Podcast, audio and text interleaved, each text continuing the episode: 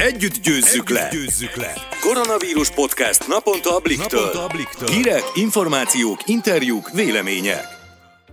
Sziasztok! Ez itt a Blik vírusérődő podcastja. Én Szabadfi Mónika vagyok. Én pedig Balázs Barnabás. Lássuk az elmúlt 24 óra legérdekesebb és legizgalmasabb híreit röviden. Elsőként a híres színész Tom Hanks kapta el a koronavírust a celebek közül, és bár azóta már sok híreség megfertőződött, a járvány a brit királyi családot sem kímélte. Mit szólsz hozzá, Barni, hogy kiderült Károly Hercegnek is pozitív lett a koronavírus tesztje? Jobbulást kívánunk neki innen is. Az viszont bizakodásra adhatok ott, hogy a hírek szerint csak enyhe tünetek jelentkeztek nála. Tehát jól van, és hozzánk hasonlóan ő is home office-ban dolgozik, bár nem igazán tudom elképzelni, hogy dolgozhat otthonról, hiszen első blikre úgy tűnhet, leginkább abból áll a munkája, hogy különböző eseményeken tiszteletét teszi. Tény, hogy jó darabig most sem őt, sem a királyi család többi tagját nem láthatjuk majd nyilvános rendezvényeken. Én csak remélni tudom, hogy sem a királynő, sem Vilmosék és Harryék sem fertőzöttek meg. Abba viszont érdekes belegondolni, Móni, hogy majdnem pontosan száz évvel ezelőtt tizedelte meg a föld lakosságát a spanyol nátha, amit a korabeli híradások a legdemokratikusabb betegségnek neveztek, ugyanis a királyok, miniszterek ugyanúgy elkaphatták, és egyébként el is kapták, mint a földművesek, vagy éppen a kiskatonák. Itt is kicsit hasonló a helyzet, bár a spanyol a több tízmillió emberrel végzett, reméljük a koronavírus esetében azért erre talán nem kerül sor. Én is ebben bízom, de vajon meddig tart még ez a járvány? Jó lenne végre valami jót, pozitívat is hallani. A spanyol a két évig tartott, talán mi megúszuk pár hónappal. Magamnak most képzeld Barni az április végét lőttem be, és hát az lebeg a szemem előtt, hogy akkorra már visszáll a régi rend. Bár az biztos, hogy az élet nem lesz majd olyan, mint a koronavírus előtt volt. Addig pedig próbálom hasznosan eltölteni a szabadidőmet. Képzeld, sokat olvasok mostanában, és végre van időm sütni is. A tavaszi nagy takarításba is belevágtam. Én leginkább az egyetemi távoktatáson nyüglődöm, de tény, hogy mivel nem mozdulunk ki, nem kell bejárni a munkahelyünkre, sokkal több szabadidőnk marad. De nem mindenki a nagy takarításra és a sütés elüti el az idejét, mint te. Az egyik legnagyobb pornóoldal látogatottsága például brutális ütemben nőtt az elmúlt napokban. Úgy tűnik, nem csak a WC papírgyártók és a konzervüzemek kaszálnak nagyot a járványjal. Ezt az oldalt most ingyenesítették, valószínűleg ezért is ugrott meg a látogatottság világa. Olyan csodálatos azért abba belegondolni, hogy így összefogott a világ. Meg hát amúgy is sokaknak lehet ez lesz a legerősebb érv az otthon maradás mellett. Fura módon lehet még az sem elképzelhetetlen, hogy a pornó is hozzájárul majd a járvány megfékezéséhez. Fontos ugyanis, hogy megtaláljuk a céljainkat a mindennapokban. Kíváncsiak voltunk, hogyan telik egy influencer hétköznapja a karantén idején. Erről kérdeztük Megyeri Csillát. Blik, blik, első kézből. Szabó Balogh Zsuzsanna vagyok, Megyeri Csillával az Ázsia Express egykori szereplőjével beszélgetünk. Szia Csilla! Szia, sziasztok! Az influencer élet csupa mozgalmasság, de mi történik akkor, hogyha az ember karanténba kerül? Mondhatjuk azt, hogy te most munkanélküli lettél? Valamilyen szinten igaz ez, rengeteg kollaborációtól elestem, viszont nekem mindig is volt egy B-tervem, ez egy saját vállalkozás, a webshopom, és ennek még a rendelések azok szép számban érkeznek, nem aggódom, viszont az influencer munkák természetesen visszábbestek, nem feltétlenül az a legfontosabb most, hogy vásárold meg a legjobb hűtőt, nem feltétlenül ez most az influencerek feladata. Vírus által kialakult helyzet sajnos már ugye mindannyiunk életére hatással van, és ki így, ki úgy próbál ugye segíteni a másikon, illetve könnyíteni azoknak a helyzetén, akiken csak lehet igazából, mert szinte mindenki helyzetén könnyítenünk kellene. Ugye nagyon sok influencer próbál mindenféle mozgalmat elindítani, például a Dukai Regiék az Együtt Erősebben mozgalmat, ahol a Szent László és a Szent István kórház betegeinek, orvosainak és dolgozóinak gyűjtenek, akkor különböző challenge tehát hogy ugye nem feltétlenül most a hirdetések a legfontosabbak, és szerintem ez a cégekre sem vetne túl jó fényt, hogyha azt kellene állandóan ö, posztolgatnunk, hogy, hogy vedd meg ezt, vagy vedd meg azt, vagy rendeld meg ezt, vagy rendeld meg azt. A jelenlegi helyzetben az influencerek feladata az edukatív tartalmak gyártása. Informálni az embereket a, a jelenlegi helyzetről. Természetesen mindenhonnan ez folyik, tehát a csapból is, és ha már csap. Például készítsünk olyan tartalmat, hogy hogyan mosol kezet. Külföldön ezek nagyon jól működnek, Selena gomez kezdve nagyon sok közszereplő és világsztár készít olyan tartalmakat, amivel példát tud mutatni. Tehát ez a mi feladatunk jelenállás szerint. Nemrég Hevesi Kriszta pszichológussal beszélgettünk arról, hogy ez az időszak vajon a babák számára, vagy a vállások számára lesz nagyobb hatással. Ti hogy álltok ezzel Zsoltival? Hát nagyon jó a téma egyébként, mert nálunk a, a Baba projekt az folyamatban van, bár nem biztos, hogy most túl jó ötlet lenne ezzel foglalkoznunk, de hát hogyha jönni szeretne, úgy is jön, de egyébként ugye attól függ, hogy ki milyen összhangban van a párjával. Most azoknál a családoknál, ahol macskágér harc van, vagy az a tipikus két dudás egy csárdában nem fér meg, például nálunk is ez áll fenn a Zsoltival, én örülök annak, hogy még én is dolgozhatok, illetve a Zsolt is dolgozik, ő ugye áruszállítással foglalkozik saját vállalkozásban, úgyhogy egyelőre mi nem vágjuk egymás fejének azt, hogy nem tudná halkabban pislogni, nem érted, hogy idegesít, még ez nem áll fent, de attól függ, hogy ugye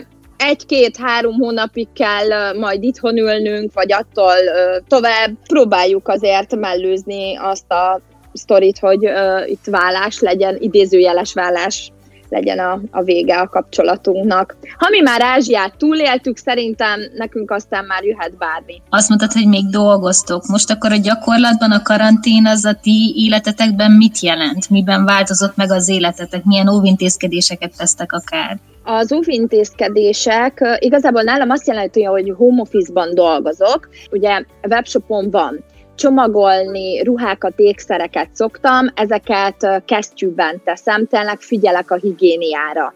Nyilván itthon nem hordok szájmaszkot, de amint kilépek gyógyszertárba, élelmiszerboltba, oda már a szájmaszkot is felteszem. Hát, hogyha kell, szkafanderbe is kimegyek. Ne bántsuk már azért egymást, ugye Instagramon folyamatosan látom azokat a negatív kommenteket, hogy miért vettél szájmaszkot, ez hülyeség, miért veszel kesztyűt, az is hülyeség. Ne bántsuk már egymást, hanem tényleg figyeljünk arra, hogy egymásra vigyázva, meg magunkra is vigyázva, a szeretteinkre vigyázva, tehát ugye ez a legfontosabb. Annyiszor fertőtlenítettem alkoholos fertőtlenítővel a, a kezemet, a kisebesedett konkrétan. Próbálok itthon maradni, a négy fal között nagyon nehéz, és pont én, aki állandóan jövök, megyek, intézkedek, szeretek rendezvényekre járni, mindenhol ott lenni, a személyes találkozók nagyon hiányoznak, az anyukámmal való találkozás is nagyon hiányzik, viszont mivel ő már 65 éves, én úgy döntöttem, közös megegyezés alapján, így anyával megbeszéltük, tényleg nagyon sokat vaciláltam, de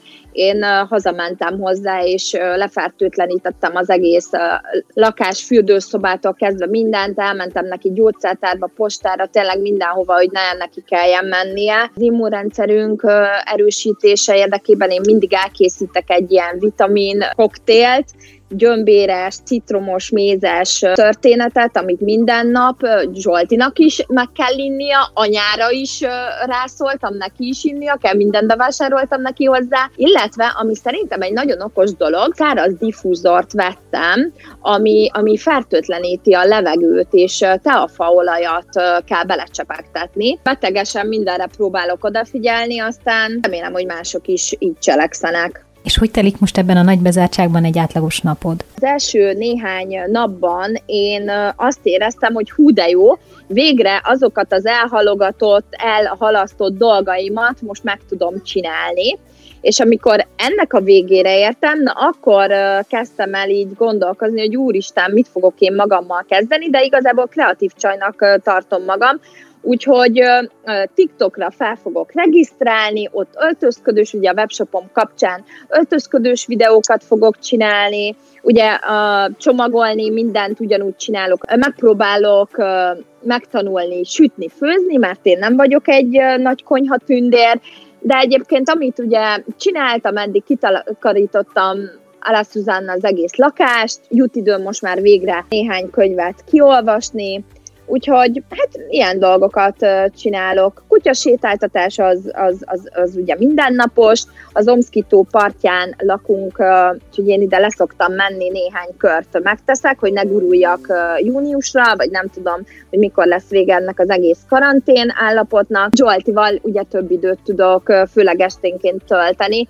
mert sokszor stresszesen, fáradtan, idegbetegen jöttem én is haza, Zsolt is, és volt, hogy még egymáshoz sem szóltunk, úgyhogy ez, ez valamilyen szinten jó irányba változott most.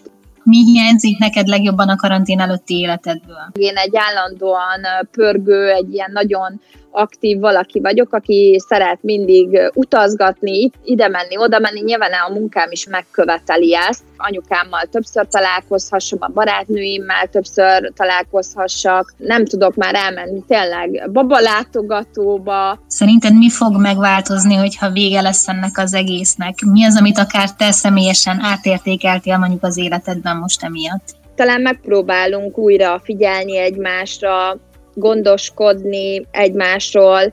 Most egy kicsit így elcsendesedünk, megnyugszunk, tényleg mindenki átértékeli az életét, rendet rak, lakásában, mind önmagában. Nem feltétlen a pénzhajhászása a legfontosabb, mert szerintem sokszor elégedetlenek vagyunk, felszínesek, figyelmetlenek, önzők is. Mondjuk én lehet ez most ilyen saját uh, tapasztalás, tehát hogy uh, most a, ami bennem van, azt mondom el, nem feltétlen, tehát akinek nem az nem veszi magára, de talán ezek így átgondolandóak. Csilla, köszönjük szépen, hogy rendelkezésünkre álltál, a hallgatóknak pedig köszönjük a figyelmet. Én is nagyon szépen köszönöm, és kitartást kívánok mindenkinek, csak itt tovább. Erősek vagyunk. Blik, blik, első kézből. Sokakban felmerül a kérdés, hogyan tudunk erőt meríteni a vírus idején. Erről és a munkavállalók, valamint a munkáltatók megváltozott körülményeinek kezeléséről kérdezte Csatári Heni kolléganőnk Baksa Balázs Life és Business Coachot. Sziasztok, Csateri Henriát vagyok a Blik újságírója. A vonal túlsó felén Baksa Balázs life és business coach van, akivel régi ismerettségre való tekintettel mi már tegeződünk. Szia, üdvözöllek! Szia, és üdvözlöm a hallgatókat! Hogyha most valaki elmenne hozzád, vagy a segítségedet kérnie, hogy mondjuk hogy lehet kibírni ezt a karantént? Ugye ez egy új helyzet, erre nem voltunk felkészülve, és hirtelen jött a tudatunkat, nem készítettük fel erre és pontosan az egyik legfontosabb dolog az a tudatosítás. Az a fontos, hogy feltegyünk magunknak bizonyos kérdéseket, amivel visszajövünk a realitás talajára. Egyfajta elemző, értékelő attitűdöt kellene, hogy felvegyünk, hiszen hogyha nem így teszünk, akkor pánik előralkodhat és a félelem rajtunk, míg az emberek másik fele pedig inkább elkerülő magatartást vesz fel, csak hogy ne kelljen a problémáról tudomást szereznie, és ezzel is a saját félelmét próbálja meg elnyomni. Ha felteszünk olyan tudatosító kérdéseket, és megpróbáljuk megválaszolni, hogy például valójában mitől félek a koronavírus járványjal kapcsolatban, mi az, ami megnyugtat, mitől leszek nyugodtabb, mitől kell tartanom, ez azért fontos, mert hogy ott van körülöttünk ez az egész helyzet, és hogy előre fel kell készítenem magam arra, hogy mi az, ami várható, de ugyanakkor abból a szempontból kell nézni, hogy mi az, amire nekem ráhatásom van most éppen jelenleg. Tehát most nekem arra van ráhatásom, hogy otthon maradjak, csak a legszükségesebb élelmiszereket menjek el megvásárolni, ne keltsen tovább a pánik hangulatot, ne tegyem meg a felesleges felvásárlásokat. Mindezt, hogyha előre tudatosítom magamba, az segíthet. Ugyanakkor az is fontos, hogy a, az egész társadalmat mi szinten nézzük magunkat, hogy feltegyem magamnak azt a kérdést, hogy milyen szerepem van a társadalmi felelősségvállalásban. Tehát, hogyha barátokkal bandázunk, akkor az ugye az én saját szerettem anyukám, apukám, nagymamám, nagypapámmal lehet veszélyes az, aki elveszítette most a munkáját. Ő miből merítsen erőt? Amikor most benne vagyunk egy adott helyzetben, egy adott szituációban, akkor nem látjuk meg a lehetőségeket, hanem mint egy spirál görgetjük magunkat, és mindig ugyanazokhoz a pontokhoz jutunk vissza. Hogyha célokat tűzünk ki, és ahhoz egy akciótervet fogalmazunk meg, ami megfelelően konkrét, reális és valami fajta időt tűzünk ki hozzá, akkor ez segít segíthet. Ilyen például, hogy most az, a turizmus szektor az becsukja kapuit, de azon belül is nézzük meg, hogy milyen új lehetőségek nyílnak ki. Például ugye az éttermek állnak át házhoz szállításra, vagy éppen a futárszolgálatok, élelmiszerboltok azok, amelyek emberhiányban vannak. Tehát, hogyha megnézzük, hogy mi van körülöttünk, és nem csak nézzük, hanem meglátjuk is, akkor azt sokkal inkább a saját helyzetünkön is tud segíteni. Tehát fontos a nézőpontváltás, ezt a tudatosítással tudjuk megtenni, és a célkitűzésekkel. Én mit akarok megtenni holnap? Nekem mit kell megtenni holnap? Talán most ö, több ember szorul segítségre, vagy kerül olyan helyzetben, amit egyedül nem tud megoldani, viszont általános tapasztalat, hogy rengetegen nem szeretnek, vagy nem is tudnak segítséget kérni bőszkeségből, hiúságból, bármilyen egyéb okból.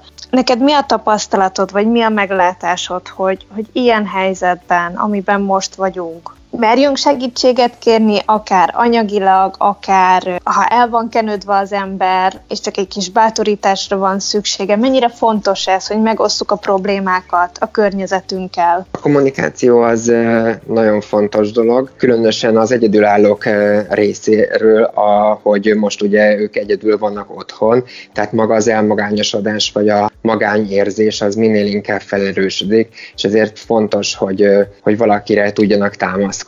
És hogyha ugye mi alapvetően nem szeretünk segítséget kérni. Mi történik akkor, hogyha nem várjuk meg, amíg segítséget eh, kérnek tőlünk, és mi történik, hogyha mi ajánljuk fel azoknak az ismerősöknek, eh, szerettünknek, akikről tudjuk, hogy eh, milyen helyzetben vannak, vagy hogy változás állhatott be a mindennapjaikban.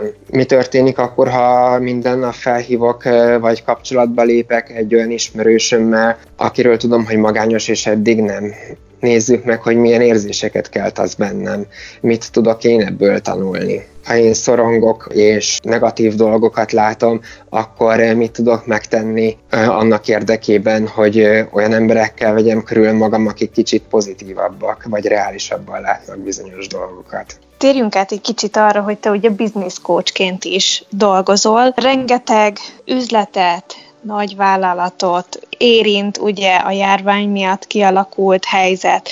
Mit tanácsolnál azoknak a munkaadóknak, vezetőknek, akik mondjuk nem tudnak biztosat mondani a munkavállalóiknak azzal kapcsolatban, hogy mondjuk jövő héten vagy egy hónap múlva működni fog-e az a cég, amiben dolgoznak? Nagyon nehéz helyzetben van eh, mindkét oldal, a munkáltatók és a munkavállalók is. A munkáltatók abból a szempontból, hogy eh, egy hirtelen jött bizonytalan helyzetben kell valamiféle fogózkodót mutatniuk a munkavállalóiknak, illetőleg hát ők sem tudják saját maguk, hogy mi lesz, és hogy meddig tudják tartani ezt a helyzetet, és így nagyon fontos, hogy ezt megbeszéljék egymással. Mi az, amit a, a munkavállaló tud adni ilyen helyzetben a cég részéről? Hogyha megkérdezzünk őket, akkor lehetséges, hogy olyan új ötleteket kapunk, ami nekünk eszünkbe sem jutott. Munkavállaló is érzi a törődést, hogy nem egy tőle független helyzet, és majd a feje fölött dönteni fognak,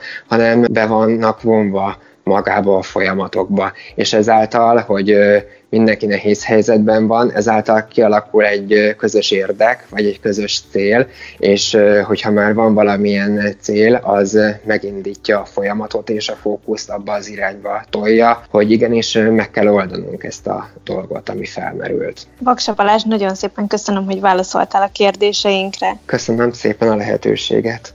Blik, blik, első kézből. Köszönjük, hogy ma is velünk tartottatok. Várunk titeket legközelebb is itt, a Blik vírusiradóban. Sziasztok! Sziasztok!